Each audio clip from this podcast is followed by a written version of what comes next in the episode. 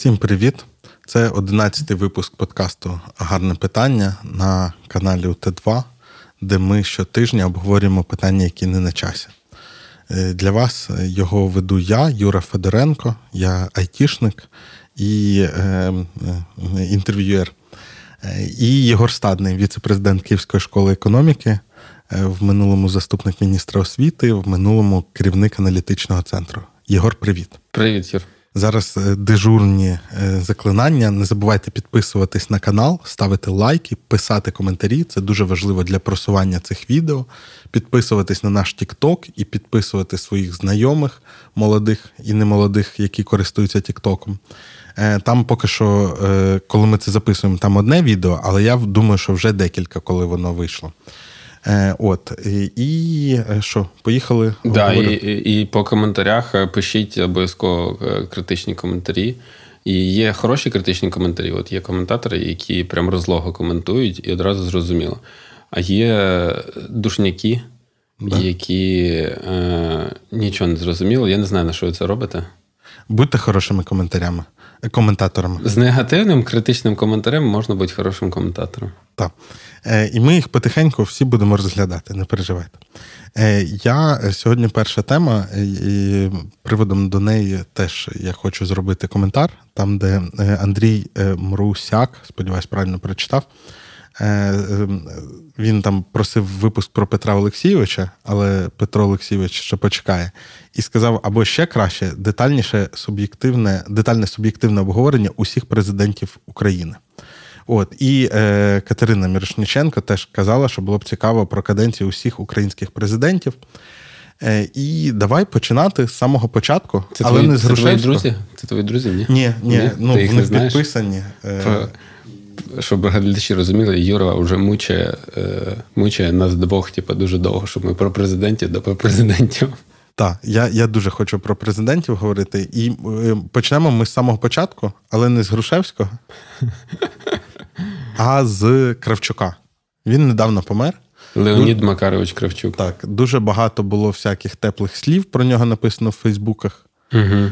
От Я до них ставлюсь скептично тому що е, м- певний важливий період мого становлення він припав на рок, який провів провів в Могилянці. А там е, в як це холі біля сходів на е, в першому корпусі на на другий поверх. Там висіли всі почесні, як це президенти, це називалось чи лектори. Почесні доктори, напевно. Почесні доктори. І там е, табличка з Леонідом Макаровичем була закреслена, і на ній було написано не так. Це хтось, типу, вандал був, е, який Ні, це не, не вандал. Там, здається, офіційно. Ну, тобто він був почесним доктором, да? а потім він же ж оце за, Це не, не народна творчість. Замазався. А ти не пам'ятаєш цієї таблички? Я, напевно, був не такий уважний, як ти. От, е, і е, і там ні, там прям так ламіновано зробили гарно так закреслення і написали не так. Ну, тому що ну, це який був там сьомий-восьмий рік. І, Може, це ж е, е, нагадування про його цей політичний блок? Так, так, так, так. Сам, Саме про нього. І мені здається, що Кравчук, я зовсім не пам'ятаю, яким він був президентом, але він е, все, що було потім, він якби тусив з СДПУ-О. Ну, З ДПО всіма посткомуністичними регіонально регіональними всякими тусовочками. Е, давай пояснимо. СДПУ партія, яка йшла чітко. Нестор Шуфрич, Медведчук. Віктора Володимировича Медведчука. так. Папієви всякі там, і всяка регіональна шобла. І, по-моєму, в СДПО був і Порошенко. Не е, помиляюсь. Е, да. Ну, можливо, да. Коротше, така собі партія, і вона там дуже жорстко використовувала адмінресурс. Партія, яка йшла чітко проти євроінтеграційних будь-яких потуг України. От. І е, і мені здається, що він цим перекреслив все своє можливе до нього тепле ставлення. Але, але, власне, і тепле ставлення до нього за що? За те, що він був першим президентом, він був партійним функціонером, і він відмовився від ядерної зброї. Я, чесно кажучи, більше сприймаю от якісь такі оці всі теплі спогади про Кравчука, там, типу, і так далі. Перше, що це канон, типу, померла людина. Якщо вона не смертельно накосячила, типу, не зажила такої смертельно негативної слави, як Яник, наприклад, то про неї скажуть позитивно. Ну, це канон. Угу. Тобто, і цей позитив не тому, що людина суперпозитивно багато чого зробила, а тому, що вона не накосячила жорстко якихось там факапів прямо епохальних. Е, Чи відбувся розбір критичної політичної ролі Кравчука в Україні? Я думаю, що не відбувся. Тобто ми ще навіть не підібралися і близько до його дій і їхнього аналізу. Мені здається, що е, там ну, не зустрічав я якоїсь такої критичної. Окремі епізоди, от, наприклад, там ми сьогодні зачепимо 100% тему роззброєння ядерного. Там от е, був такий діяч Юрій Костенко, ну він і є. Раджу читати його книжку, видану в Америці про власне ядерне роззброєння України, бо він був очільником комісії, яка цим займалася у 93-му році. І треба книжку читати з долею скепсису, певного критичного бо він все-таки є безпосереднім учасником і навіть очільником певних процесів в цьому, але ну він багато чого писав. А поза тим, економічна політика Закравчука, його прем'єрів, його самого, а роль в Русі. Ну, давай от почнемо. Е, Давай тільки нагадаємо так. Е, це ті от історики, що мають е, хорошого, е, вони вміють, е, так як вони досліджують минуле, вони не накладають якихось там бажань сьогодення да, на події, які аналізують в минулому. Ну, Наприклад, там про Хмельницького говорять як про людину, яка утворювала українську державу. А історики розуміють, що Хмельницькому вообще не йшлося про українську державу, ні про яку там. Може, десь на останніх передсмертних роках. Е, коли вже активізувався пошук зовнішніх протекторатів, зовнішніх союзників. Ну, так і тут так само, да? Ну, що таке, що таке позиція е, секретар Центрального комітету Комуністичної партії України станом на 88 й рік? Ну, це людина, яка е, нищить народний рух України. Ну, відверто, якби намагається всяко підбити його створення. Нагадую, що тоді спілка письменників України чи коли, можливо, Української Радянської Соціалістичної Республіки, стала таким оплотом формування народного руху. 88-й рік. Ось, А Кравчук. 78 88 80. рік. А Кравчук, ну, по суті, і по функціях своїх, бо він взагалі до цього ще ідеологією займався. Е, особливо там займався атаками на там, священників і підпільних священників, в тому числі особливо там у ГКЦ. Походив, до речі, з Рівненщини. Він тому звідти у нього така українська, гарно поставлена і природня, правда? Ну і в 88-му році він е, всіляко протидіє будь-яким потугам незалежності України, будь-яким е, демонополізаціям сили компартії. Тобто, да, от рух створюється, да, і це вже така демонополізація та політичної влади комуністів. А, І мені здається, якщо ми природньо будемо аналізувати, от як воно ставалося, не накладаючи якихось сподівань, там, типу, з сьогодення на минуле, що Кравчук типовий кон'юнктурщик. Він відчув, що він відчував. Він е, єдине, що у нього не відняти, на мою думку, це ну допоки там не засліпила його вже влада президентська і так далі. Він дуже добре, так як він ідеологією займався, і оці всі тьорочки внутрішньопартійні, mm-hmm. тьорки Союзний центр республіки. Він це все дуже добре сік і розумів. І він е, першим, можливо, розбирався в правильному, ну якби трактував правильні сигнали, які йдуть. Мені здається, що до м, подій в е, Балтійських е, республіках Радянського Союзу Кравчук дуже чітко виконував таку, ну, скажімо так, лінію центру, лінію Москви і ну, не давав е, тут якимось паросткам розростатися та самостійності, незалежності, окремішності. А після подій у Балтії? А, Після подій у Балтії, особливо власне ну, реакції Москви на ці події, тобто січень 91-го, він почав розуміти, що якщо зараз вони там не почнуть активізовувати якусь відокремлі, відокремічність да, в Україні, то на зміну Горбачову можуть прийти ті люди, які будуть закручувати дуже сильно гайки. А він, як представник естеблішменту українського комуністичного середовища, все-таки цінував певну самостійність цього українського комуністичного середовища в рамках Радянського Союзу, не в рамках Незалежної України. Йому взагалі не йшло про незалежну Україну. Там вони з референдум на підтвердження Савка в березні 91-го року. Ми ж там що виставляли на голосування по всьому Союзу? Чи згодні ви бути в складі, якби. І всі були згодні. Ну, більшість була згодна, просто якби там там нова така, значить, формулювання, що там на а, якихось нових засадах тривалі терепери. І тільки через е, дію руху, народного руху, або тоді Народної ради, як вона тоді називалася, це платформа опозиційних депутатів Верховної Ради СРСР, вибраних в 90-му році до комуністів. Тобто була Народна Рада, була платформа 239. Це uh-huh. от консерватори, да, комуністи, всякі ретрогради і так далі. Платформа 239 називалася. Так от Народна Рада вона сказала: а давайте ми в бюлетень своє питання поставимо ще. Uh-huh.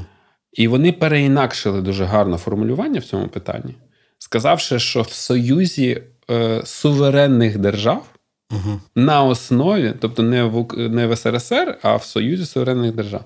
Тобто вони підштовхували більше формулювань таких незалежницьких туди. Плюс я вже мовчу про те, що на е, заході України, на заході УРСР, то був окремий ще міні-референдум. Ще третій uh-huh. проводився. Там взагалі за незалежність. Угу. Ось. І... А незалежність в яких кордонах? Чи там було на заході України Ні, питали про України. незалежність? Незалежність України всієї. А для чого? Ну тому що рух розгойдував. Uh-huh. Рух розгойдував цей човен. Ну і ну, насправді в цьому човні якби знаходилися от Народна Рада, да, комуністи, група 239 на чолі власне, з Кравчуком, по суті. І Кравчук просто от те, що англійською мовою leaning, тобто він дрейфував потрошку. Uh-huh. Бачить, що о, тут у нас Москва буде закручувати гайки, подрейфуй трошки в сторону руху, трошки uh-huh. з ними позаграю. А, а рух використовував це. Він до себе тягнув. Давай, давай до нас, друже. Давай. давай. Питання отаке поставимо. Давай да? ось так, давай ось так. І по суті, е, коли е, це ж перше, да, події в Вільнюсі і в Ризі, січень 91-го. Кравчук уже такий: о, будуть закручувати гайки. Потім він бачить пуч в Москві, серпень 91-го. Він розуміє, точно будуть пучісти закручувати гайки. І нам, нам, естеблішменту комуністичному, ну, полетять голови, будуть зміна там людей на посадах по-любому. Вони ж Горбачова закрили на дачі. Ну, угу. come on, да? Угу. що ж робить? Однозначно, акт за незалежність.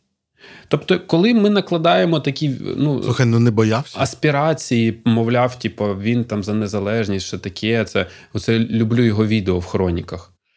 Шановні, що тут думати? Що радитись? Шановні, треба приймати зараз рішення. У кожного є своя голова на плечах, і вже зараз такі часи, що треба рішення приймати самостійно. І він закликав уже: давайте голосувати за акт за незалежність. Come on, чуваки, зараз прийдуть по нас. І нас, е, ну... Слухай, ну знов таки, розумієш, він же ж міг просто там шукати зв'язки в ГКЧП і їхати домовлятися, типу, чуваки, ми за вас там і все таке. Але ну не боявся ж, виходить. Ні, ну він розумів, що на нього не будуть ставити. Він ж читав. Він впевнений був, що Москва на таких, як він, не буде ставити. Угу. А, от Є там, ну, будуть спускати десант там. А, Це ж треба розуміти, нема ще ніякої незалежності, вона тільки там попереду десь буде. Да? Незалежна ну, А він про неї вже говорить. Це система координат, це система координат Радянського Союзу. І саме так треба оцінювати. І саме так, Бо коли люди так дивляться, Кравчук, там незалежність, от і референдум був проведений взагалі, і потім з ними ж Ареол е, закріпився. Тобто люди голосували на референдумі за незалежність і за президента. Тому за ним тянеться цей ареол такого першого президента Незалежної України з такими надіями і аспіраціями на те, що це буде крута держава і так далі. Да? Ось. І от за ним цей рол закріпився. А мені здається, що якщо логічно і послідовно дивитися хронологію подій, то це не більше, ніж тримання. Е, носа от е, повітру, так е, і і він просто дуже добре відчував тенденції. Слухай, ну можна сказати, ти колись сказав про Зеленського, угу. що що в Україні суспільство формує лідера. і президента, і впливає на нього. Може, тут теж щось таке відбулося? Ну, тобто, опинившись на чолі цього корабля, він не міг не стати більш патріотичним. А, Дуже цікаво, до речі, як без цієї такого з цього формулювання. На Кравчука справді діяли ну, і Народна Рада, да, і ну, інші діячі. І все-таки в комуністичному крилі там теж починало формуватися естеблішмент, який казав: так, давайте ми ж при владі залишимося. Я наголошую на чому? На тому, що був не природній порив до незалежності, а збіг в одному моменті інтересів багатьох груп. Народний рух в Народній Раді да, угу. за незалежність активно виступає. Да, Вже пройшла ця трансформація руху. Був народний рух зараз перебудову, тепер вони активно виступають за незалежність. Да, І всі події 90-91 року туди штовхали. Е, економічна ситуація. Економічна ситуація загострюється в країні. І у людей, у простого населення є певне через те, що ну, в газетах, е, на різних зібраннях мусолиться активна ідея, чи то нового формату Союзу, чи то ще чогось. І у людей аспірація з тим, що заживемо краще як самостійна держава. Угу. Не тому, що вони хотіли України незалежної. Цього хотіла дуже маленька частина українського суспільства. А у них була аспірація з економічним благополуччям пов'язана. Mm. Тобто, ми, як незалежна країна, заживемо краще.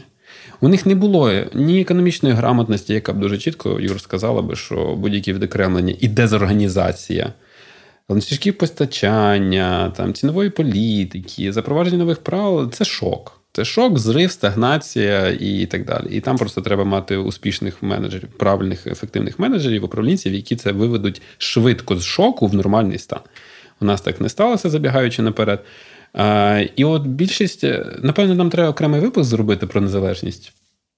Бо я відстоюю цю тезу, що незалежність у 2014 році насправді була усвідомлена, не проголошена, а здобута. uh По суті, в 91-му році ми усвідомлено нічого не здобули. У когось були просто надії на те, що економічно буде краще в незалежній окремій республіці. Я просто нагадую ці розмови. Ну там е, шахтарі виходять на протест в 93-му році і кажуть: е, значить, е, нам уже не дуже подобається ця незалежна Україна. Да, тому що Донбас, в нас зарплат немає. Донбас має бути окремим. Настрої вимірювання почалися настроїв, і дуже багато людей 92-93 рік сумували за Радянським Союзом. Половина населення дуже сильно сумувала за Радянським Союзом. Галопуюча гіперінфляція. Ціни ростуть, як не знаю, що на тисячі відсотків. Там, да? І нікому в магазинах пусто, нічого немає. Казали, що буде краще, а стає лише гірше. На що нам це потрібно? І і, і, і тримається, по суті, лише ну, таке патріотично налаштована частина населення, яка яка мала іншу цінність незалежності, не економічне благополуччя, не низькі ціни і зарплати і повні прилавки. А саму ідею окремішності і незалежності суверенності України вони переслідували. Ось, а Кравчук чи був сформований цим? Так, да, Юра, Кравчук був певною мірою ось підштовхуваний і сформований і населенням. А, Але е, частково це населення, давши йому скільки там 60% в 91-му році на виборах президента. Він же розумів, яке населення це йому дало. Це ж геть не захід України. Угу. І це російськомовне населення, це населення, яке от там от 92-93 найбільше тужило з Радянським Союзом. Е, і, можливо, якраз таки е, це оцей ще період, коли. Я не скажу, що Кривчук продавав там Україну на цих перемовинах, це ще наступна сторінка. Да? Е, ці масандрівські угоди. Це, це роззброєння. А, роззброєння. Ядерне роззброєння України угу. в Масандрі, в Ялті перемовини Кравчук, Єльцин, Кучма, Кучма прем'єр тоді, угу. Чорномирдін. Перемовини йшли довкола роззброєння і довкола Чорноморського флоту. Домовилися довкола роззброєння. І от ще раз повторюю, почитайте там Юрія Костенка е, книжку, або навіть публікації його в медіа знайдіть про хід цього, цих переговорів там і всього діла. Тут треба згадати, США що хоче. США дуже лякає перспектива ще одної ядерної держави. Угу. А це не лише Україна, Казахстан і Білорусь теж отримали в спадок щось. По-моєму, у нас там до 15% е, ядерного цього потенціалу ракет, там носіїв, там боєголовок і так далі було на території ну, це друге місце після Росії. І ми ставали третьою державою, фактично в світі США, Росія і ми. І е, США не хотіли, щоб воно розбрідалось.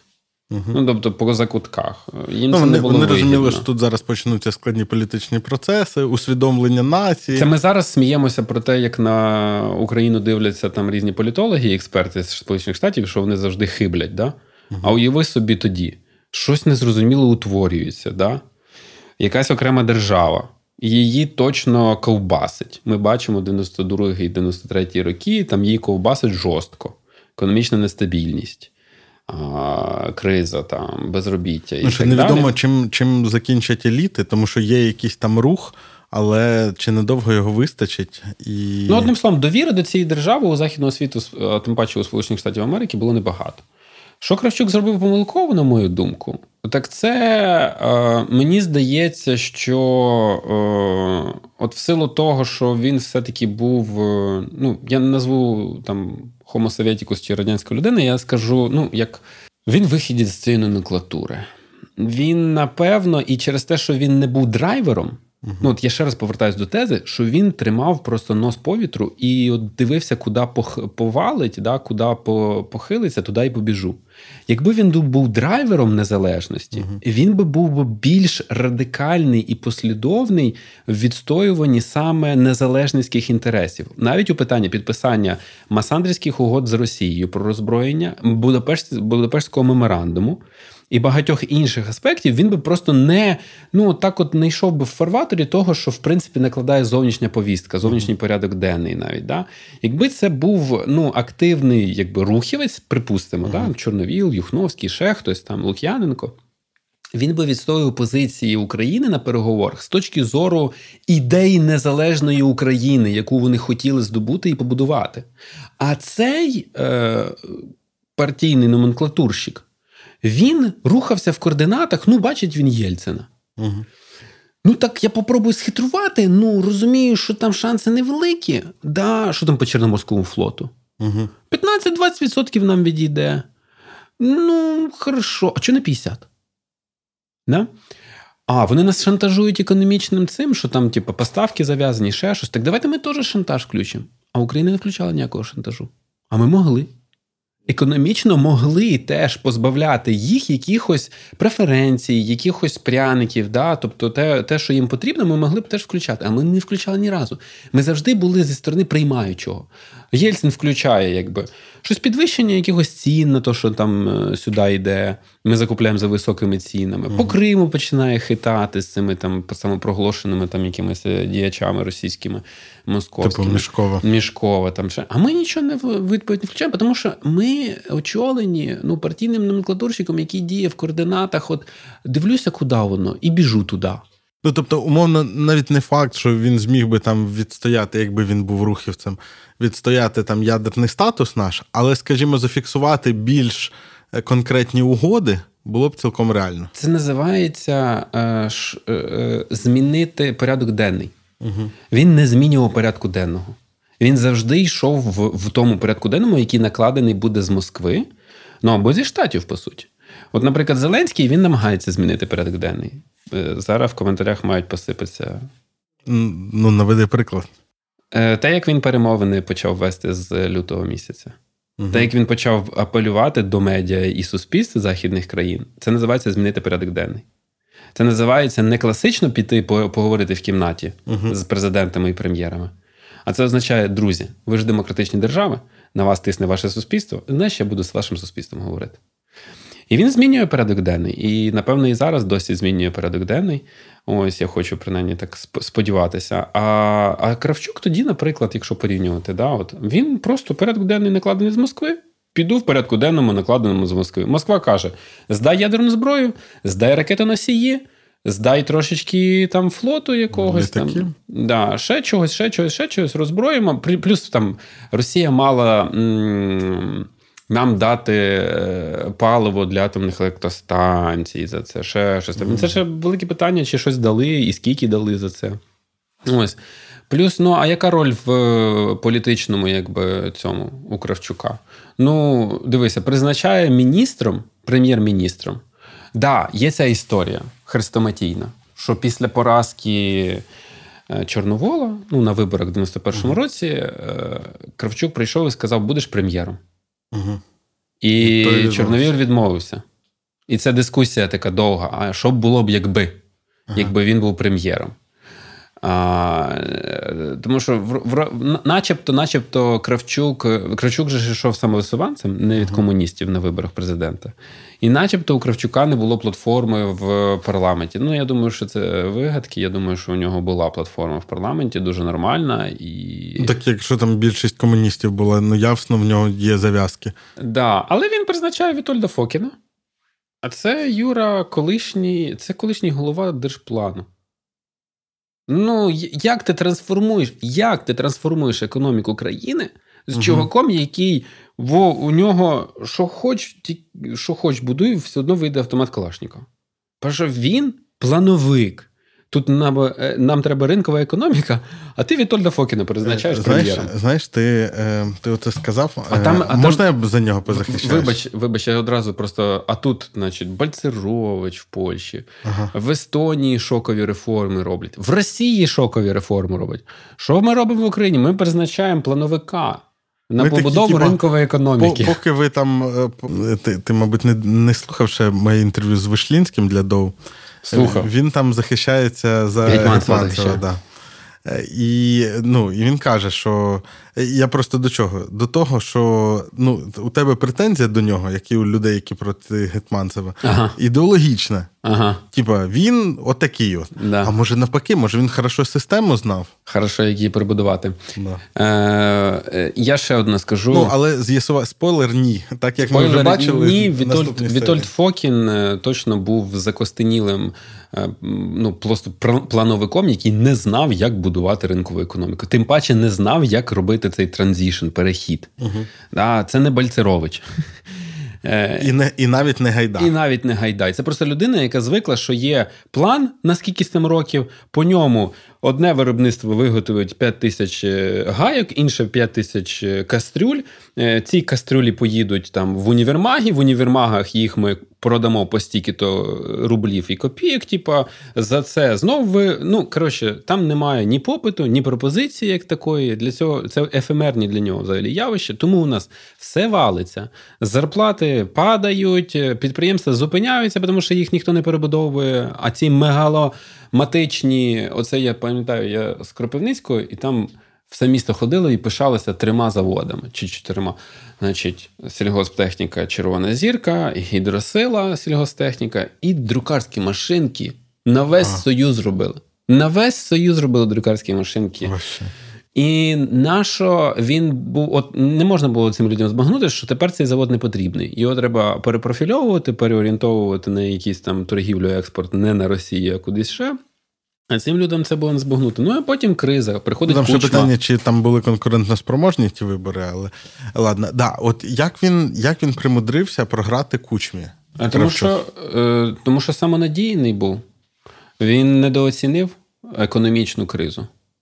Мені здається, що він дуже самонадіяно себе поводив в плані того, що кучма невзрачний. Ну, такий кучма. Кучма двох слів не міг зв'язати. Він просто ну, червоний директор. Ні, на 93-й рік, от подивитися. Ну, ну да, Він же ж українською не вмів говорити. Це народний депутат Верховної Ради, директор цього Південьмашу, да. Да, він красний директор. Да, він, до речі, грав роль оцього от Богуслаїв.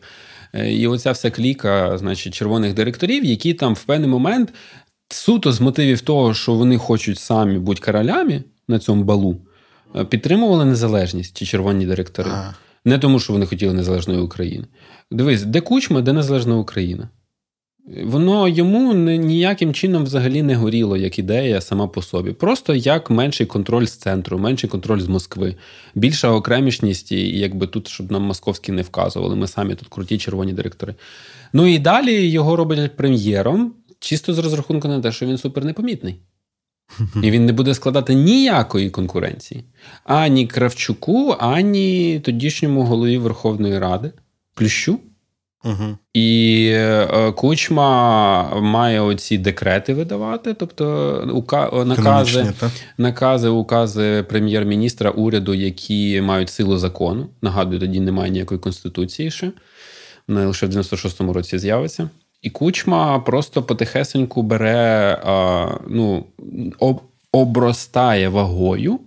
Це не дає йому довго протриматися, але він політичною вагою обростає. Він посвітився трошечки, там побув, сам побув, трошечки поконфліктував. Е, Знову ж таки, в його ж народ не вибирав, тому весь негатив все одно сипеться на Кравчука Угу. за економічну ситуацію. Він нічого не може поправити кучму. Він, звісно, киває в сторону парламенту, що там нічого не дають зробити, туди-сюди. Його в 93-му знімають. пісенька наша. В 93-му знімають, а що? А потім загострене чергове шахтарі на Донбасі. І вони кажуть, будемо незалежний Донбас робити. Незалежний Донбас будемо робити, і кучма, е, ну, е, там десь тушується в тіні. Тушується в тіні, але червоні директори знають, що у нас є свій ставленик, це кучма. Угу.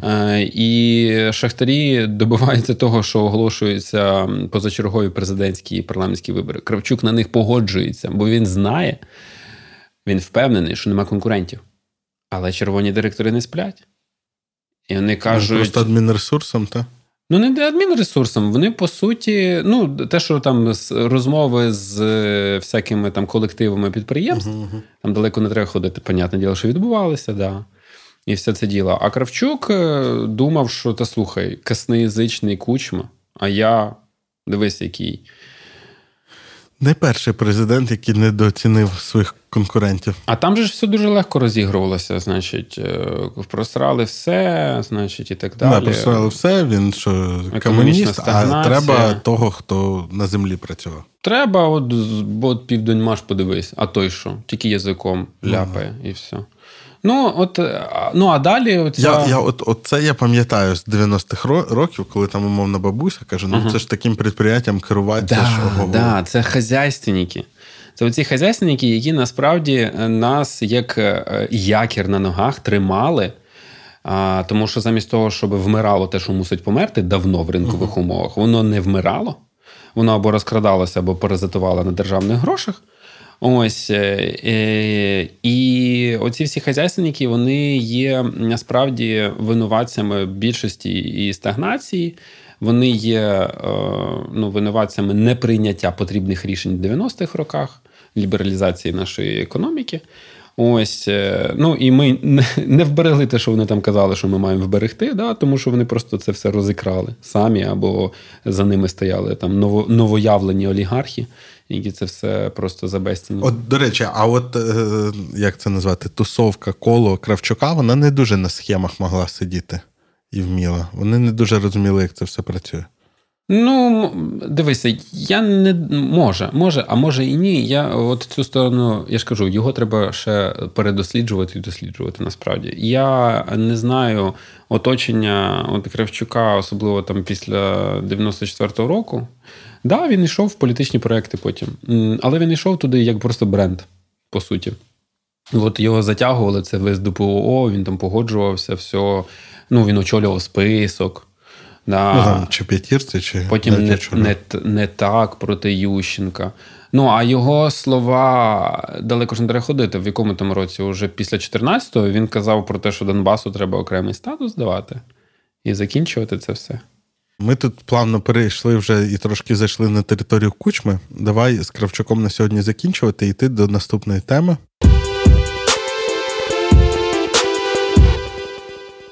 І це в нас сьогодні Британія. Великобританія, вона ж Англія, наше Об'єднане Королівство. От тобі зараз насиплють, вона да, не да. Англія. Тобі мають Да, насипати Англія. Англія це частинка, частинка Великобританії. Е, Коротше, про, е, про англійців хочемо поговорити. Про британців. Про британців. Говоримо про британців. Да? Е, яке питання?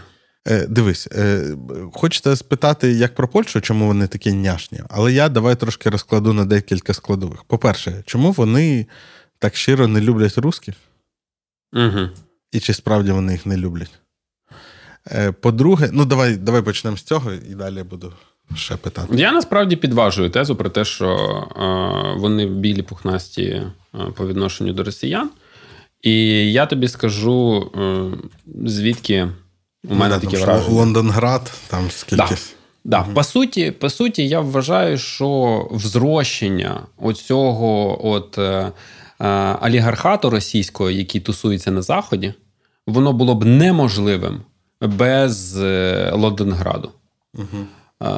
Давай пояснимо. Лондонградом називають е, величезне ком'юніті росіян, які є в Лондоні. Там по різним оцінкам ну, це сотні тисяч людей. Ну, давай так. Сотні тисяч людей це може по меншим там, ну, якихось е, ключових людей е, десь 600-700. Олігархів, ем, мільйонерів, мільярдерів.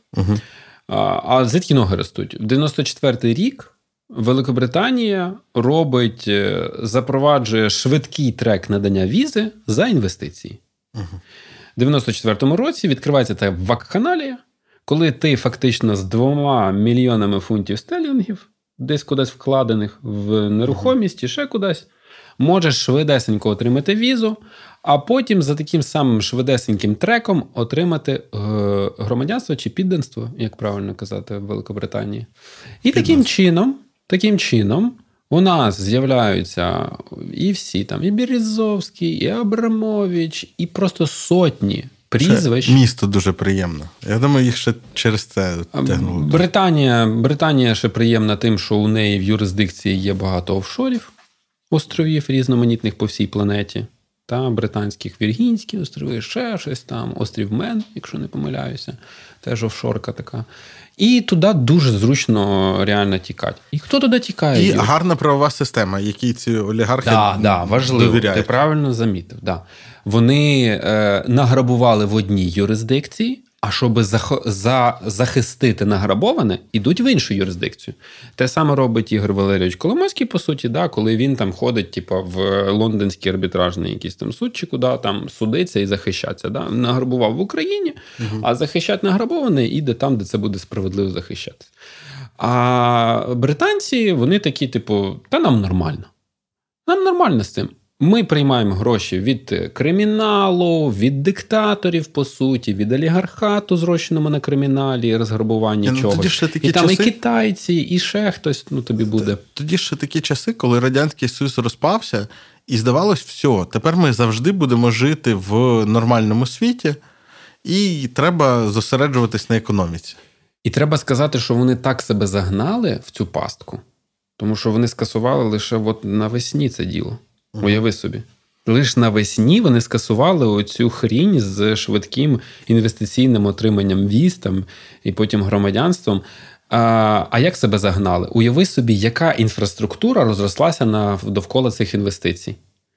Піарники, юристи, Фонд, консалтинг, да. Е, медіа, скільки всього вони закупили і накупили там. Челсі Абрамович це просто як яскравий такий приклад, який найбільш медійний. А, Випадки. Слухай, вони ж далі заходять. Е, ці росіяни і в політику потрапили в британську. Оцей кадр е, Євгеній Лебедєв. Угу. Це ж так додуматися. Значить, це медіамагнат британський, який отримав громадянство підданство британське. індепендент у нього. Угу. Що таке за ним тянеться? Це синуля не останнього кагебіста угу. російського і олігарха потім тобто радянського КГБіста і російського олігарха, який потім працював в посольстві ще Радянського Союзу в Лондоні. А, Він там потім банкіром став. Зараз він під санкціями, папаша. А синуля підданий і що? В палаті лордів. Перше, що? Він герцог Сибірі. Щоб ти понімав, Юр. Сибір. Блін, а нотка, там, там ще такий, нотка гумору. Там да? ще такий чувак. Е, я, Герцог Сибірі, я, я, титул я, йому Я дали. хочу переповісти. Він виглядає як такий ну, ГБшник в відставці. Він такий вже сивочолий, ага. е, спортивний підтягнутий. І він, як ніби, і у нього не дуже зрозуміла його ціннісна позиція, тому що він з одного боку він там підтримував багато і якийсь момент він здається, чи то нову газету фінансував, чи чи якось розділяв ага. участь. І це таке е, суперліберальне видання. Е, але в той же час він військовий. Ну і знаєш, і там, типу, вушки завжди стирчать. Ну слухай, а знаєш, хто дуже сильно клопотав про те, щоб йому там це е, вільможство, герцогство, пірство дали? Сибірі. Ну ну хто? Звісно, Борис Джонсон. Вау! Звісно, Борис Джонсон казав: типу, дайте Жені Лебедєву титул, титул, буде герцогом Сибірі, буде сидіти в палаті лордів у нас, Мгм. в нашому парламенті. Е, Ну, Тобто- е, але тут треба зазначити, що це ну, не пропутінський кадр. Там ну, якась така своя трошки гра. Ну, от, е, напевно, не про путінський, але я, я тобі хочу настільки змалювати, наскільки вкорінений цей російський значить, Мгм. олігархат в британський естеблішмент. Він Сильно дуже інфільтрований. Там е, Financial Times робило розслідування про те, що там ну страх, що робиться, по власності, чим вони володіють в тому Лондоні і взагалі в Британії. По всьому там настільки ці гроші величезні, по-перше. По-друге, з величезними грошима вплив величезний йде. І е, ну, мені здається, британці почали прокидатися по суті після цього отруєння в Солсбері. Угу. І то, я тобі так скажу, я не впевнений, що вони зараз прокинулися. Я не впевнений. Мені Ну, здається, Просто там свідома частина суспільства вона стригерилась на те, що використання хімічної зброї на території Да. їх держави це не окей. що це геть не окей. Що це геть не окей. І мені здається, що зараз, чому, от, відповідаючи на питання, чому Британія ну, так себе поводить там і підтримує Україну? А, бо треба сказати, що британці першими постачали нам зброю з американцями разом, НЛО ще до 24 лютого. Британці нас попереджали про напад, британці санкції вводили, намагалися. Да, тільки після того, що я сказав, ці санкції виглядають трошки смішнуватими, правда? Спочатку обілювали гроші російські і російські впливи, по суті. Е, е, Британці зараз активно надають зброю. Там РСЗВ М270, там і там Switchblade. Ну, коротше, арсенал зброї, який постачає Британія, дуже великий і в порівнянні там з Німеччиною, чи там Францією і Італією, він просто колосальний. Да. Е, Далі матеріальна допомога теж іде від британців, грошова, по суті. Е, І мені здається, І що Бориса Джонсона присилали. і Борис. Джонсон приїжджав ще до 24 лютого в січні. Так. Він ще в січні тут був. І в принципі, е, ми підписували з ними угоду про вільну торгівлю. Тут треба сказати, що угода про вільну торгівлю, багато хто просто не знає. Ми підписали в кінці 19-го, десь, е, е, а ні, початок 21-го, кінець 20-го. Угоду про вільну торгівлю, здебільшого через те, що Британія вийшла з ЄС. Угу. Британія вийшла з ЄС, і нам треба було налагодити подібні правила вільної торгівлі з ну, там, юрисдикцією, яка була в ЄС, а те- тепер вийшла. Але тут треба Ну, сказати. вони охоче на це пішли. Звісно, вони хочуть. Ми не становимо якоїсь загрози для британського виробника, чесно кажучи, щоб там, типа, нас боялися. Да? А, а, по суті, там є новація. Тому що, на відміну від угоди про е, торгівлю з ЄС, ця угода має дуже багато політичних, геополітичних і військових речей. Ух ти. Там є е, підтверджені наміри про те, що Британія буде підтримувати нас там у боротьбі з Росією, наприклад. Там є під... ну, там є багато геополітичних і військових речей. Там а є... як це все на фоні от того, що ми говорили про Лондонград? Ну це ж уже 20-й рік, Юр. А 20-й рік я хочу сказати, що це важливий рік, коли комітет закордонних справ, якщо не помиляюся, нижньої палати парламенту британського, не оцих, е, значить, е, лордів, да. А, ну, тобто основний законодавчий орган. Основний законодавчий орган, який уряд контролює і так далі, там, там, де наші оці всі торії, віги і так далі. А, Лейбористи. А е, вони випускають звіт по Росії. У 2020 році виходить звіт. Я читав публічну частину. До речі, дуже так прикольно читати, коли там публічна частина вона має ну не ретуш, бо це вже 21 століття, а там просто якби беруть в лапки і там нічого не, не повідомляють. Тобто це якісь е, цитати, які не можна на публіку давати там. Але з публічної частини там цього звіту, якщо його почитати, вони дуже добре е, розібрали по поличках загрозу від Росії. Е, кіберзагроза. Угу. І вони тянуть, до речі, знаєш, звідки кіберзагрози від Росії? От вже постфактум, в ретроспективі, ще з референдуму, проведеного в Шотландії за незалежність, Ух ти. ще в 2014 році. Вони розцінюють це як першу спробу Росії Угу. Впливати на демократичні процеси в з, інших, інших країнах. Да, Ще 14 рік. І далі там і Брексіт, і вони, і, і, і не тільки британські кейси розглядають, вони і вибори у Франції 17-го року, і вибори у Штатах 16-го року розглядають. Тобто хороший ґрунтовний звіт. Ґрунтовний звіт. І бази тролів, ферми тролів і ботів, і спутники, і Russia Today, і все там описано. І, звісно ж, там російські брудні бабки теж зазначені, описані. І там написано, що а непогано було би, непогано було би зобов'язати депутатів декларувати. Е, виявляється, там з цього звіту випливає, що е, не завжди, якщо лорди, лорди, саме палата оцих лордів, отримує якісь сторонні бабки, вони це зобов'язані декларувати. І там стільки з цього да, да, да, натяків на а, те, і, що і стільки вони внесли платилося. пропозицію, щоб е, це ну, а ще в цьому звіті, да, а ще в цьому звіті написано, як консервативна партія Британії отримала бабоси з Кремля. О, ну але ж слухай, консервативна це, та... це провладна зараз. Провладна? Там, де Борис Джонсон. Стривай. Консерватор.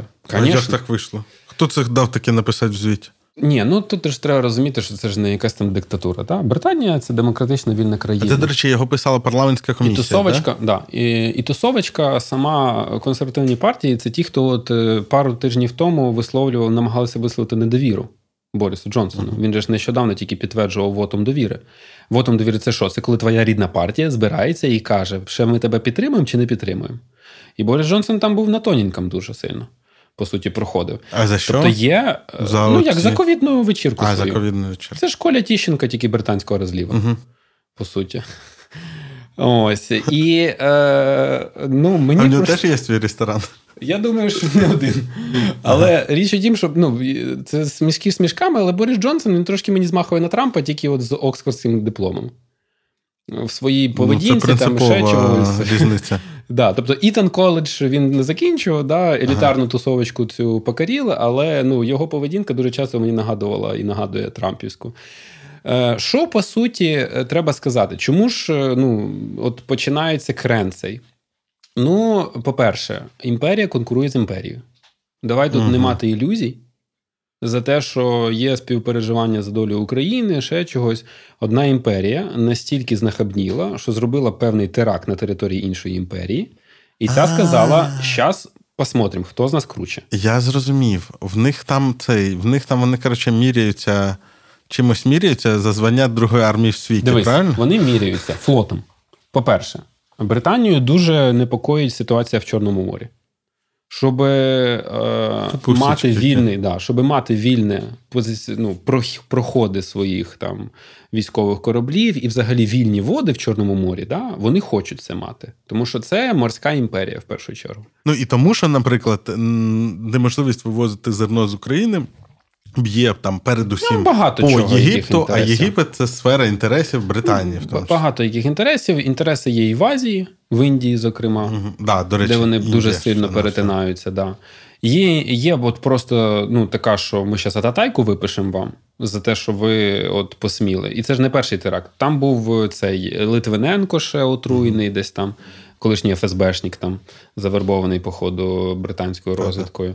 А, І е, вони, що важливо, будують нову геополітичну роль Британії. Британці зараз, вийшовши з ЄС, вибудовують свої форпости по всій планеті. І слухай, і один з таких форпостів є Україна і Польща. А це можна вважати таким ренесансом імперськості британської?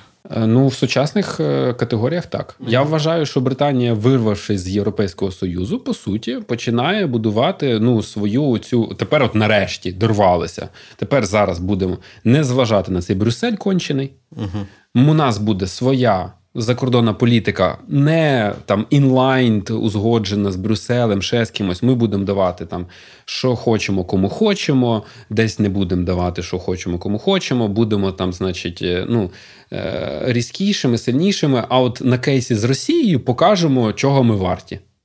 І по суті, да, от, от після Солсбері починається uh-huh. така риторика. Е, висилаються дипломати з одної сторони до іншої. Там, да, Потім вони бачать, що Росія стягує війська, потім вони надають зброю Україні. І по суті, є оця от, ну, в, серед політичних журналістів в, в Україні є ж ця теза, що Джонсон, Джонсон, який приїжджає в навесні в Київ, чи Джонсон, який каже, типу, стоять не бояться. Стоять не бояться, тому що він реалізує свій сценарій а, послаблення якомога більшого саме Росії, тому що зараз у нього нагода така є, що він може це реалізувати. Слухай, наскільки можна очікувати від Британії е, теж от реваншистських імперських настроїв, що вони там підуть відвоювати? Ну, це ж не буде імперія часів там, значить, 19 століття. Да? Да, Ні, вони, типу, це буде розумієш. політична і фінансова імперія. Угу. Це буде вплив геополітичний, фінансовий. Як вони це поєднують з дружбою зі Штатами? Да, дуже добре. Е, тут же ж було е, звинувачення насамперед, до речі, знаєш, хто найбільше критикував за Лондонград? Штати. Ага. Штати найбільше сипали британцям за те, що ви дали цьому розсаднику у себе розростись. Тобто, розумієш, оце легалізація кримінального російського, китайського, ще якогось там бабла, uh да, вона по суті дуже муляла. І це брита... і це ж американці казали: а ну приймайте свій акт Магнітського. uh а ну давайте е, його активізовуйте і так далі. Е, і е, ну, от постійно таке підпихування. Мені здається, що британці навіть в певний момент сказали: так, степе, хто якби метрополія, хто колонія. Давайте ми теж покажемо, на що ми здатні. Ну, ясно ж, США метрополія, Британія колонія. Давайте давайте на що ми здатні, от покажемо. І по суті, ну а вже з війною, ну ти розумієш, що ну, там активізували. Е, є ж в консервативній партії, наприклад, нинішній очільник е, комітету закордонних справ. Ще раз кажу, консервативна партія це не моноліт. Да? Точно не моноліт. Там є супер багато критиків Джонсона. Як, до речі, і в Штатах республіканська та демократичні да, партії да, теж да, не моноліти. Так, от нинішній нинішній очільник е, комітету закордонних справ, ми просто його не бачимо. Ми бачимо там Ліс Трас, наприклад, да, угу. тобто членів уряду британського, але він максимально антиросійський. І він не класичний Торі, не консерватор, який там е, естеблішмент е, там має родовити. Це колишній журналіст, військовий в тому числі, був в Іраку, був в Афганістані. Дуже ага. має послідовну позицію за Ізраїль в ізраїльо-палестинських справах. І, відповідно, має дуже послідовну антиросійську позицію. І він, наприклад, каже: а давайте ми всіх росіян вишлемо нафіг з Британії взагалі. Що панькаться? Або ще ж. Ну, тобто, там є е, оці крила, да? і є і свої яструби в тому числі. Тому Британія зараз реалізує свою адженду. Звісно, вона суголосна зараз з українською позицією. І це дуже добре. Що я хочу звернути увагу? І пройшло нещодавно опитування. В березні місяці є такий аналітичний центр. А зараз я перегадаю собі його назву. Називається він Європейська рада з закордонної політики. Автори його Іван Крастєв і Марк Ленард. І вони опитували в 10 країнах що ви взагалі відчуваєте по майбутньому? І вони, я не буду всі питання переказувати, але є одне важливе. Вони поділили на результат на основі цих е, відповідей населення цих країн, і там і британці, і німці, і французи, і італійці, і поляки, там, і е, північ Європи теж там є е, ось шведи, фіни. І вони е, поділили на три складових населення цих країн: це ті, хто є струби. Це ті, хто пісмейкери, типа е, мир за будь-яку ціну, навіть поступками територіальними, там ще якимось поступками. Тобто, що треба розуміти? Населення буде завжди казати, Росія погана країна, населення ЄС, да? але коли їх будуть питати, а як будемо розрулювати, вони такі «Е, яструби, звісно ж, до побєди. Фігачить. Побєди України фігачить. Пісмейкери це ті, хто ні, ну треба, щоб Україна поступилася, тому що від війни нікому не буде, і Україні теж буде гірше. Угу. І нам буде гірше. Тому Росія погана, але Україна має поступитися. Це пісмейкери. І є третя складова це м'ячущіся. Угу. Ті, які і туди хочуть подивитися, і туди хочуть, і ще не вирішили. Так от здогадайся, яка країна з цих опитаних, а там їх понад 10 країн Європи, це там, де більшість це ті, хто туди-сюди хилитаються. Ну, ну що, Британія виходить? Так, да, Британія. Ага. Тобто, по більшості країн, по суті, по більшості країн це пісмейкери. Ті, які А. треба поступитися, О, хай поступаються. Тобто більшість країн хай поступаються, а Британія е, ну, сумніваються. А Британія і то це там, я тобі просто чіткими цифрами скажу. Тобто, наприклад, до прикладу, в порівнянні, Італія. 52% каже, звісно, треба мир за будь-яку ціну, по суті. Єструбів там е, 16, Угу. е, ті, хто хилитаються, 8. Ну і ще решта це ті, хто, типу, що? Я тут косяк курю, а ти мене про щось питаєш, Мгм. непонятно. А, тобто ті, які взагалі не знають, що, що про що. Е, і от у британців, якщо порівнювати з Італією, да, у них ті, хто за мир 22%, Мгм. є струбів 21%, а ті, хто хилитаються, 32%. І от там ті, хто хилитаються, це по суті через те, що вони відчувають, що вони то легалізували це російське бабло роками тут. Що вони трошки винні в тому, що Росія так сильно зросла. Слухай, я не тільки про гроші і не тільки про Ну, їхні вони і бі- самі бізнеси. зросли ж за рахунок тих грошей. Я, да, і вони відчувають, що у них тут е, за ними теж тягнеться грішок. Да? Угу. За ними теж тягнеться грішок. Ну, в цьому опитуванні треба сказати про Польщу. Там немає, там чітко є струби. Там е, єдина країна в цьому опитуванні, які Ого. там 40, відносна більшість 40%. Це ті, які Україна має перемогти. Росія має е, програти повноцінно. І там е, пісмейкерів цих 16%, а хилитаючихся 25%. Ну, але це все одно кардинально Ну, відмінно. лучі добра, як завжди, відправляються в Польщу, А, навіть в Польщу коли ми однозначно. говоримо про Навіть коли ми про британців. Тобто, бачиш, британці, вони. Ну, я тобі більше скажу, цей дискурс російський. Де сидять ліберали російські? Звісно, в Лондоні. Оці всі панельні конференції, дискусії, де нема українців, а є росіяни, і вони говорять про Україну. Це все лондонські тренди. Це все реально лондонські тренди. Журналісти, оглядачі, всі ці латиніни і так далі, всі ці Гурієви. Ну, вони тусять там, е, тому що традиційно. Е- Коротше, треба провести е, операцію дерусифікації Лондона. Операція дерусифікація Лондона, британських дискурсів, британського естеблішменту, тому що такі герцоги в Сибірі, там буде ще ого скільки.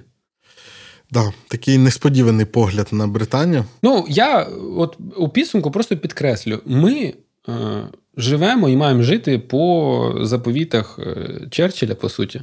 Немає цих наших там союзників, є просто те, що інтереси Постійні збігаються. інтереси. Там. Да, є інтереси, і у нас зараз дуже добре збігаються з британцями інтереси. І вони, якщо вже на то пішло, вже дуже сильно прямолінійно сказати, вони зараз мають спробу і хочуть спробувати українськими руками вирішити своє російське питання Мгм. на своїй Мгм. повістці, на своєму порядку денному. Ну, а нам це теж не те, що погано. Нам Головне, це щоб зброю. Ага, головне зброю, гроші, давайте уже і вирішимо питання і своє.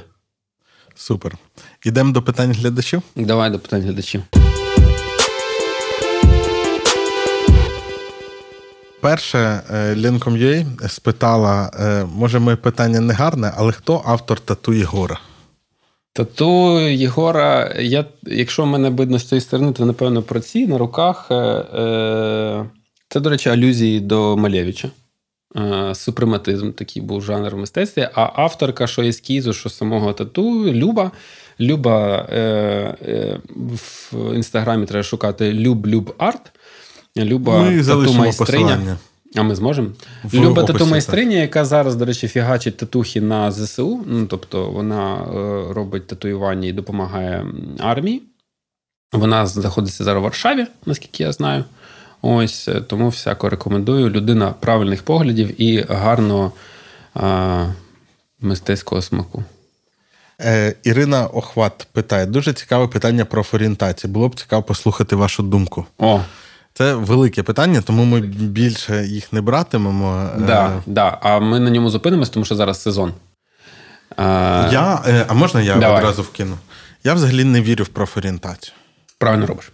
Я не вірю в профорієнтацію, і я взагалі не вірю в професії. Ну, точніше, Супер правильно робиш. Ну, мені здається, що воно все пришвидшується, і е, ну, мені здається, я пам'ятаю, декілька років тому там читали, що в нас буде кар'єра раз на 10 років мінятись.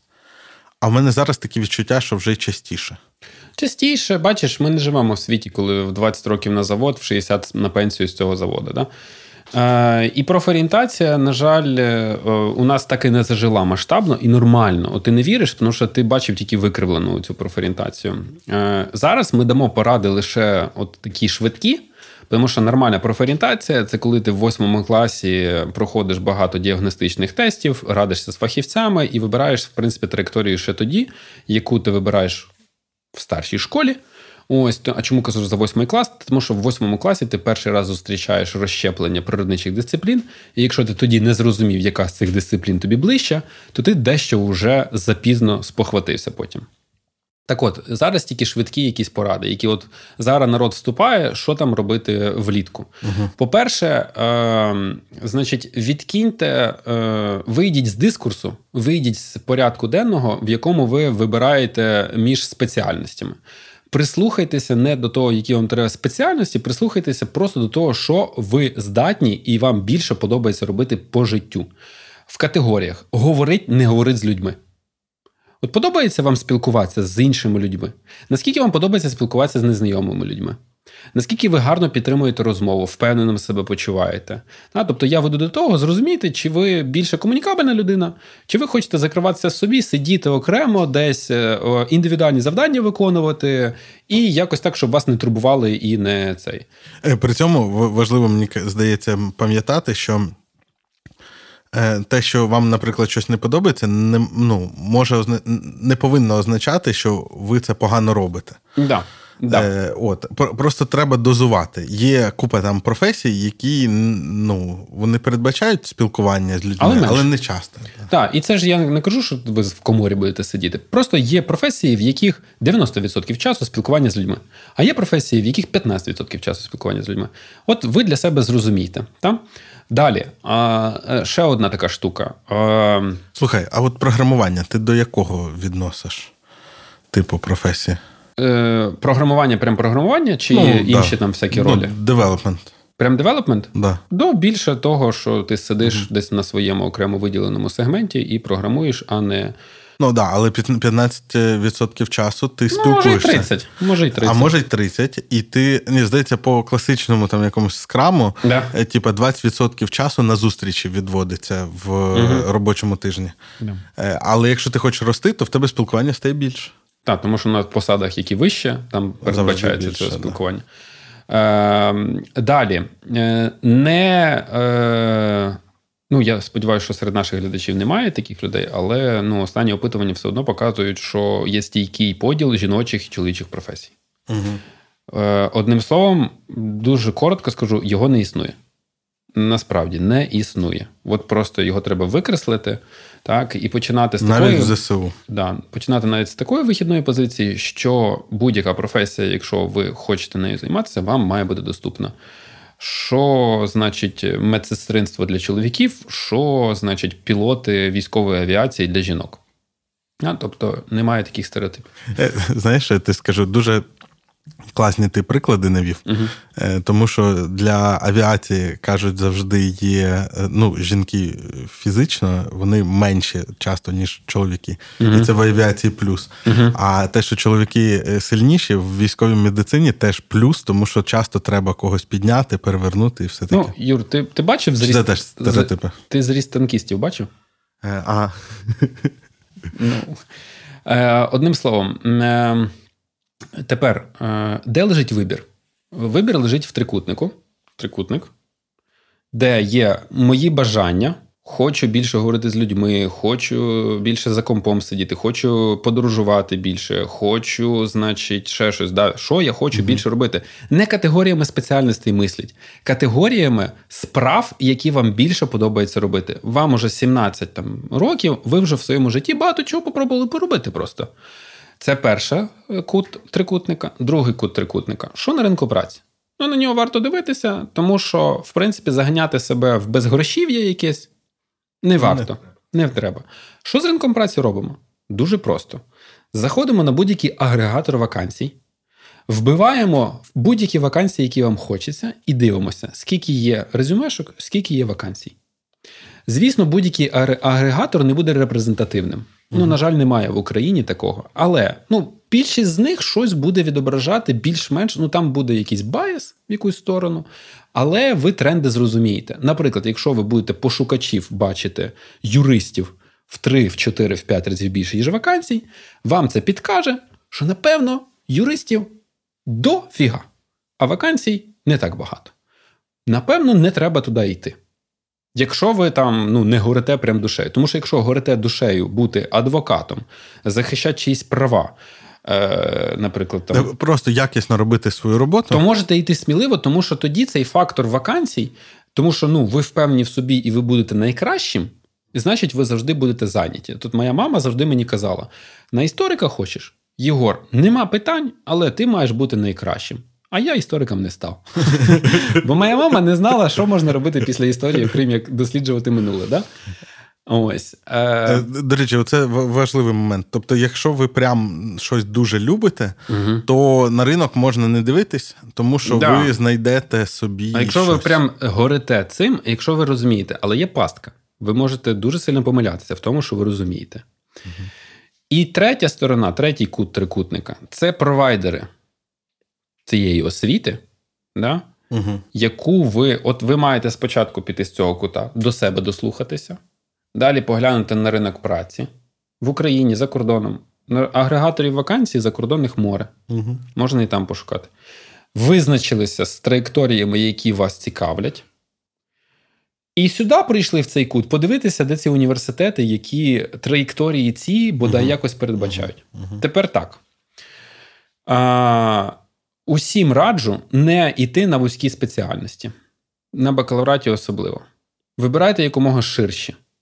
Я поясню вам чому.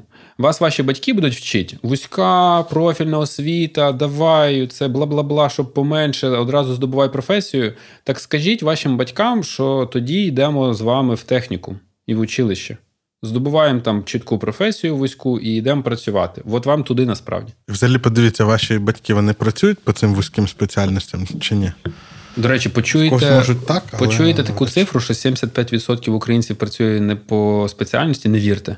Нема такої статистики. Ніхто в житті ніколи в Україні не вимірював, хто працює по спеціальності, хто не по спеціальності, бо це нереалістично. Уявіть собі, треба треба співвіднести тисячі вакансій з сотнею спеціальностей Ні, різних це людей. Це соціологія робиться. Ти підходиш до людини на вулиці і питаєш. Навіть такого опитування не проводили. Це єресь, яка тягнеться з одної фрази одного політика, і потім її всі розтиражували. Я вже не буду на там докладно розповідати. Давай, Давай про цей кут, про університети. Да? Тобто подивилися. Що з університетами? Перше, значить, е, взагалі, перше золоте правило. Якщо у вас в цих кутах по тому, що хочу, і по тому, що на ринку нічого не вийшло, ну не знаєте ви. А таких буде третина. Ну, ви не знаєте. До речі, молодці, бо щиро для себе відповіли на питання. Чи знаєш, значить не знаєш, і не бійтесь відповідати питанням, е, господи, відповіді Я не знаю, чого хочу. Бо вас будуть кувати всі зі всіх сторін. Ну, навіть батьки будуть е, тролити трошки так дружелюбно. Ну що, ти не знаєш, ну давай. Так ви, маму і тата, спитайте, а ти знаєш, що ти будеш через 5 років робити? Теж, щоб там не було такого напору. Е, так от, не знаєте, ваша місія от в цьому куті, де провайдери, де університети, знайти просто хороший університет. Вам, чесно кажучи, абсолютно все одно, на яку спеціальність ви вступите. Просто знайдіть хороший університет, а хороший університет це що? Це справді якісна освіта. Подивіться, з ким будете вчитися. Це якісні одногрупники, їхні бали, там ступні, ЗНО. Це хороші викладачі. Попитайте студентів, чи є викладачі, на яких е, пари чи їх ви приходите і просто з задоволенням сидите, а не тому, що треба побути. Це стажування нормальне, це вибір дисциплін. Привіт тому, що ви не знаєте зараз, на яку спеціальність хочете, але за допомогою вибору дисциплін ви собі повчите те, що вас буде насправді цікавити, бо розберетеся пізніше, будете вибирати дисципліни, які вам хочеться вчити. Е, е, Само собою, само собою, що е, зараз супер актуально стає, наскільки універ має стосунки з західним світом, тобто програми обміну, поїхати кудись повчитися ще, тому що зараз в нинішніх реаліях це супер важливо. Ось, звертайте на це увагу. Е, Далі, е, для тих, хто не знає, не визначився, е, супер важливим буде питання: а можна буде поміняти освітню програму свою під час навчання? Наскільки можна буде перейти на іншу програму, майже ж ніде не, не втратити. Можна. Так от треба зондувати. Треба зондувати, і будуть відповідати, і і, і пояснювати, що це передбачатиме, а треба зондувати. Е, ну і вам так скажу одразу. Ну, Вам доведеться просто не дивитися в сторону десь 80% всіх університетів просто по замовчуванню. Там немає хороших університетів. Десь 20% вашої уваги достойні. Да? І є університет сам поганий, але в ньому може бути хороша освітня програма. Наприклад, такі випадки теж можуть бути. Наприклад. Ну, наприклад, Львівська політехніка. З інтернетом речей, я не думаю, що дивись, я знаю просто неофіційну статистику, колись вимірювали в Львівській політехніці відсоток списаних дипломних робіт, коли студенти брали просто дипломні роботи попередніх років uh і просто здавали їх з іншою політуркою. 50%. Просто 50%. Ну, я я просто це як е, симптом кажу. Це означає, що е, це не не до того, що що там щось погано. Так більшість обласних вузів, якщо ви пройдете. Просто як е, просто показник того, що ну принаймні такого явища, як самостійна дипломна робота, ставляться настільки похабно і всі це толерують. Що, чесно кажучи, варто задуматися, чи не толерують іншого якогось похабства під час навчання. Але є програма інтернет речей, вона абсолютно прекрасна, бо вона не по лекалах Львівської політехніки зроблена. Ось у нас на, на каналі вузі. було да, Зиновій Верес, родоначальник, автор е, цієї співавтор і автор цієї програми. Е, Але повернімося до тих, хто визначилися. От душа лежить до гуманітарного профілю. Прекрасно. Вибирайте якомога більш широку, не журналістика, не дай Бог. Це вузька гуманітарна спеціальність. Це на магістратурі підете не перекладознавство. Там просто на роботу підете. На магістратуру теж не треба йти на журналістику. Ідіть на філологію широку, угу. ідіть на культурологію широку. На ідіть політологію, якщо вам на цікаво. політологію. Ось поширше вибирайте. Тому що потім ви собі визначите вузьку ділянку, що вибірковими дисциплінами, що навіть потім на магістратурі захочете. Ось. А Далі ще таку ще таку штуку. А, ну, Зараз може не актуальна порада, але якщо погано знаєте математику, а душа лежить до якихось інженерних спеціальностей, не вступайте зараз на інженерні спеціальності. Ну тому що ваш старт це ваше відставання постійне. І повірте, вам ніхто зараз не компенсує. Ви будете вступати в українські бідні університети, угу. в яких грошей і ресурсів на те, щоб тягнути вас, немає. Вам швидше за все просто буде ставити трієчку просто за красиві очі. Ви нічого так і не вивчите і не зможете нормально здобути ніякої. А куди ти, якщо з математикою гарно? Тому і кажу, що зараз, можливо, не на часі настільки, але будьте сміливими, бо це мова про ваше майбутнє. Не вступайте нікуди зараз. Не йдіть в цю пастку, в якій вам, типу, формально дадуть вищу освіту, але по суті ви не здобудете ніяких знань, якщо ви хочете інженерну спеціальність, а математика і фізика у вас на рівні плінтуса. Чому попереджаю особливо? Тому що ну, швидше за все зараз буде багато можливостей бюджетних місць там і будуть брати аби кого. І угу. навіть люди з низькими балами на національному мультипредметному тестуванні, яке зараз замінник ЗНО з математики, навіть туди пройдуть. Але просто будьте реалістами. Вам будуть давати програму, ви її не зможете споживати і засвоювати. Вам будуть просто так ставити трієчку, ви будете далі переходити від дисципліни до дисципліни. Через 4 роки ви ноль. Ви спадочки. І витратили 4 роки. І витратили 4 роки. А зараз, можливо, ви рік попідтягуєтеся в знаннях з математики, з фізики. Просто застерігаю, тому що я прогнозую, що буде вал вступників, у яких скромні знання з математики, але доступність вищої безоплатної освіти саме на інженерних спеціальностях буде значною, тому цей вал вступників піде туди. Угу. Піде туди. Ще одну, е, ну, скажу таку. Е, таку пораду. Е, от зараз буде у вас вибір цей, знову ж таки, по провайдерах. Вам будуть казати, дистанційна освіта чи там офлайн освіта. Хто полює за якісною освітою, е, просто ігноруйте дистанційний формат. От пропонують вам дистанційну освіту зараз при вступі на бакалаврат, університет якийсь, да, будете вчити дистанційно. Якщо цей університет не пропонує паралельно офлайн формату, то краще ігноруйте цей університет. За два роки дистанційка показала себе як профанація тотальна в Україні. Е, просто як людина, яка ну, там, знає, скільки ресурсів поглинає якісна організація дистанційної освіти, скажу, що жоден університет в Україні не витрачає стільки ресурсів, щоб там справді було якісно. Ну і я вам більше скажу: ну, от я дивлюся тенденцію українських університетів, вона просто плисти по течії. Наприклад, е, ну, суперкрутий з реноме університет в Україні е, каже своїм студентам навіть на таких простих речах пишіть курсові, але захисту ми вам робити не будемо, просто так поставимо. От можеш собі уявити, і це, в принципі, гуманітарна спеціальність. Жахливо. Тобто курсач. Це там, де ти реально проявляєш, ну, це нагода спробувати, Ну, дослідити, написати. А елемент захисту курсача це ну, дуже активна стадія. Це там, де ти реально вчишся відстоювати свої ідеї, аргументувати, презентувати. Чесно кажучи, якби мені таке казали в Могилянці, коли я вчився, слава Богу, не казали, у мене просто прекрасна була кафедра. Яка ще тоді відрізнялася тим, що і вільний вибір тем, і захисти справжні, а не бутафорні, там і так далі. І так далі. І реально кілька людей читали твою дипломну і курсову серед комісії. Я би образився. Я би реально образився. А зараз це повально. Мені здається, в вищій освіті саме це ж і має сенс. Ну, Ну, не, не оці екзамени, де ви Да, вчите білети, да, да. і потім переповідаєте якісь підручні. творчості, прояв своєї, своєї, м, свого розуму, власного, свого інтелекту.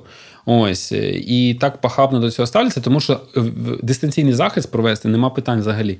Ну це ж не треба збиратися навіть, але його скасовують. Да? І це університет, там, який там дуже круто себе почуває там в репутаційних якихось там рейтингах українців. Ось тому ще раз закликаю: е, шукайте офлайн освіти, якщо ви шукаєте якісну освіту. А, Але подумайте, чи вона вам потрібна взагалі. Е, да, подумайте, можливо. подумайте тричі. Просто зараз цей такий індикатор. Ну просто ви не ви будете протирати штани і втратите час. Втратите час. Ось така швидка профорієнтація від нас. Вона не є ґрунтовною, не є послідовною, бо ще раз наголошую, нормальна профорієнтація це розмови зі спеціалістами, проходження певних тестів і е, будування траєкторії, ще починаючи з восьмого класу. І це все одно буде пр- профорієнтація не на все життя, не а на в все моменті. життя, а на певний момент. І ну, я би навіть так сказав. А, вища освіта має вам закласти той фундамент, ну, з яким ви будете впевнено себе почувати. Це означає, що вам на цьому фундаменті е, потрібно буде будувати, а значить, треба потребуватися, щоб фундамент був стійким і якісним. Дуже багато різних професійних ролей. Навіть не професій, а ролей, посад і ще чогось. От як закладете його там, так потім і будете йти. Юра зараз думає. І... Я, я зараз сиджу і думаю, ідіть працювати. Там Да. буде вам і купа ролей, і все, Да. і ще й грошей І це, і це той фундамент, який теж можна, теж можна збудувати собі спокійно, а потім в зрілому віці, от як Юра, підете на якусь магістратуру в років 40, здобудете Я в 40 обов'язково піду. свідомо да, ту освіту, яку хочете. Так, так і зробіть. Е, дякую тобі за цю розмову. Дякую всім. Пишіть коментарі. Да, в нас буде скоро спецвипуск, мабуть, після наступного регулярного. А, ні, давай так. Значить, вже на каналі вийшло інтерв'ю з Олегом Карпенко. Подивіться його обов'язково. Там цікаво. І цікаво про армію в тому числі. Е, от, і незабаром у нас буде ще один спецвипуск, де трохи поговоримо про освіту, але і, і можливо, до речі, про вибір спеціальності. Ні? Да. Да. Е, поговоримо. Е, ставте лайки, підписуйтесь на канал, розповідайте друзям. Поширюйте і відео, Поширюйте відео. підписуйтесь на TikTok, Так. І тегайте Єгора в інстаграмі. тегайте мене в інстаграмі.